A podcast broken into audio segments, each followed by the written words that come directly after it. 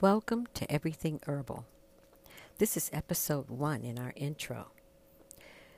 This podcast is a place where we can discuss and learn about the herbal world. Each week, I'll take one herb and dive into its depth of earthy goodness. I know there's a lot of information out there on herbs and a lot of questions on how they work, if they work, what kind to use, where to get them, and what to expect. I'm hoping this podcast clears things up a bit by answering any questions that you may have. You can always send us questions via Twitter at Not Just Weeds and eventually via our email and Facebook page, which I'll be sharing in later episodes. Since you can't see pictures on a podcast, our Facebook page will show pics of the herbs that we talk about and great recipes. Recipes not just on herbs, but on foods and including them. Occasionally, we will offer some of our own blends on our website that you can purchase. However, I'm hoping you choose to make your own. One of the goals of this podcast is to teach you that you can make your own herbals or make your own medicines. Because of laws governing healthcare products, we can't say that herbs cure anything. We can't diagnose or treat because we're not doctors. But we can give advice based on the knowledge that we have. Some of the topics we will discuss concerning herbs will be FDA approved and some may not. We do not rely on any organization to give us proof of the effectiveness of herbs. Herbage has already given this to us many, many moons ago. Even you may remember some of the odd treatments you and your grandparents may have used. That they were passed down to them from their grandparents and their grandparents. Just because there's not a white paper report on it doesn't mean it doesn't work. Maybe it works for you, maybe it works for some people. Everybody's body is different. Knowing yourself is the key to staying healthy and knowing that your body your body ultimately knows what it needs. There may be times it may be a little forgetful. Then it needs a little gentle remind, reminder. Our bodies are in a constant state of homeostasis that means it's always trying to balance itself. How does it become unbalanced? Well, by our lifestyle and by what we eat. We just don't see how much of our actions play a role in our diet, our cravings, and then the ultimate chronic disease processes that we end up with.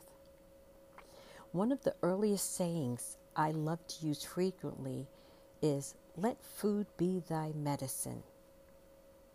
I can't remember whether it was Hippocrates or whoever said it, but that's a great starting point. And with that being said, let's dive into one of my favorite herbs dandelion. Well, feeling kind of sluggish? Are you tired? Not quite yourself? Trouble sleeping? Feeling blah? Well, you might want to consider dandelion. Remember that pretty yellow flower that grows in fields? When I was little, I was always told it was a weed and to leave it alone. I would go through the yard pulling them up, wiping the little yellow filaments of pollen on my chin. I didn't know back then how valuable that weed was. Dandelion happens to be one of those herbs that can easily be mistaken for another herb. This is where you have to be careful, and we'll get into foraging on another episode, but you have to know what herbs you're picking if you're physically picking them. You may think you're looking at dandelion, but it may not be the dandelion that you want. So learn how to identify what goes in your body. I call dandelion my favorite because for me it's a great detox, a, a gentle detox for my blood. Not only is it full of nutrients like vitamin C, A, E, folate, and K, it also contains minerals like iron, magnesium, potassium, and calcium. Also, it has one of the best antioxidants, beta carotene. It is said to have properties as a liver stimulant. And what that means is that it increases the liver cell activity as well as the bile flow. In case you're not aware, bile is the fluid that is used in the process of digestion. It's stored in our gallbladder and it gets released based on our dietary consumption. Since the liver has a big job of cleansing our blood, it's sort of like a filter for our body. Well, filters can get clogged. We get sluggish when that happens because it gets bogged down with gunk. Sort of like the oil filter in your car, right? Eventually, you have to change that oil filter. Well, every once in a while, we've got to cleanse our liver we don't have the luxury of going to the liver store and getting a new filter. And if we happen to eat foods that make our blood a little bit more gunky, a little bit more difficult to cleanse, then our liver can get congested. Then it doesn't do such a good job of cleaning the blood. I say use dandelion. Maybe that can help in the process. There are other herbs that are so beneficial to the liver, such as milk thistle. But we'll talk about that one on another episode. Also, dandelion may help to lower blood pressure, slow growth, such as tumors, help with inflammation. Feel free to use all parts of this herb the flower, the stem, the root, the leaves. Keep in mind, though, if you're putting it in a salad, it can taste kind of bitter. You can use dandelion in the following ways you can buy it or roast the leaves as a coffee substitute. I've tried that many a times and it, it almost takes the place of coffee for me, minus the caffeine, which we really shouldn't be using anyway. You could brew it as a tea. You can use it in powder form, place it in capsules. You can use it in your soups and salads. Like I said, we'll post recipes on the Facebook page. Lastly, one of my favorite ways to use this herb is in a tincture form. A tincture happens to be a concoction of herbs that are concentrated. For example, we'll get into tincture making, making on another episode also, but you take the dandelion, you chop it up, you put it in a mason jar. Of course, you have to make sure everything's clean. Clean is, is primary here. You cover it in a liquid, and that liquid is called a medium. Now, that liquid could be vodka, it could be any 80 proof alcohol, it could be glycerin, it could be vinegar. There's a couple of different mediums you can use. And the reason why alcohol is so good is because it kills any bacterial growth that can uh, possibly hang around. So you put it in the jar and you let it sit for two weeks, shaking it every day, keep it in a nice, cool, dark spot. After about two weeks or so, you strain it, and voila, you've got your tincture. How often should you use dandelion? Well, we have to first remember that dandelion is a food. How often do you eat broccoli? How often do you have a salad?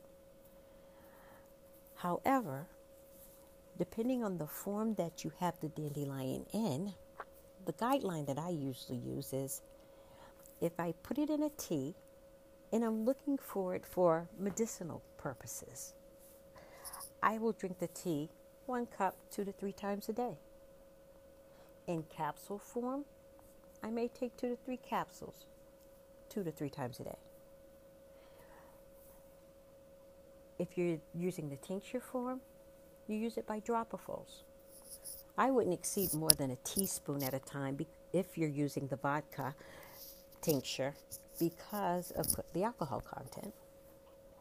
But there's no exact way for me to tell you how often to use dandelion.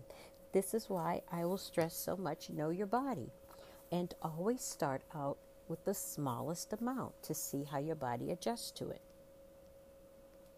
You can always increase after a couple of days. Listen to your body.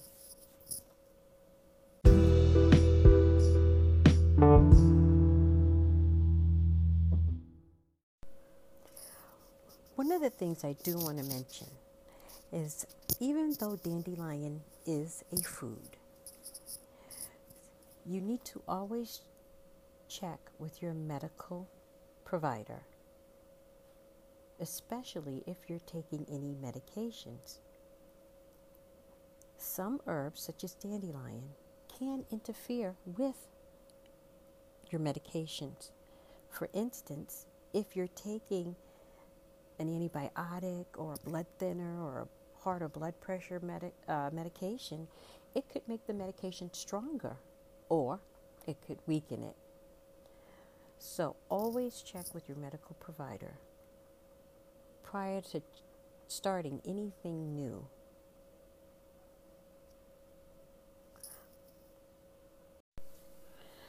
One last thing I'd like to discuss about dandelion is it is such a hardy herb.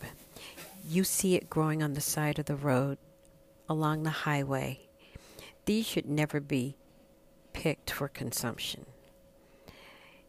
As I said, it's a detox.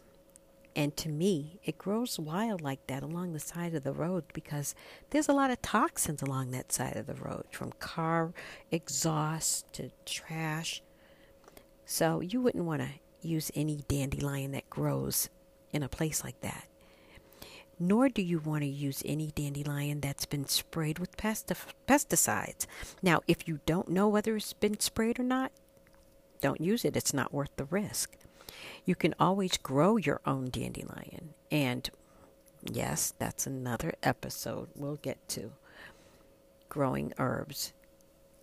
In the meantime, on our Facebook page, you'll see some of our preferred sites that we order herbs from. If you are ordering your herbs from a business, make sure that business either uses organic or non GMO. Make sure they're not using um, herbs that has pesticides. And there are a lot of reputable herbal companies out there that sell great products but you have to do your due diligence and make sure that the product that you're getting, that you're going to be putting into your body, is the best quality that it can be. Well, that's about all I have to say on Dandelion for today. Remember, you can always send your questions via Twitter at Not Just Weeds. And until next time, let food be your medicine.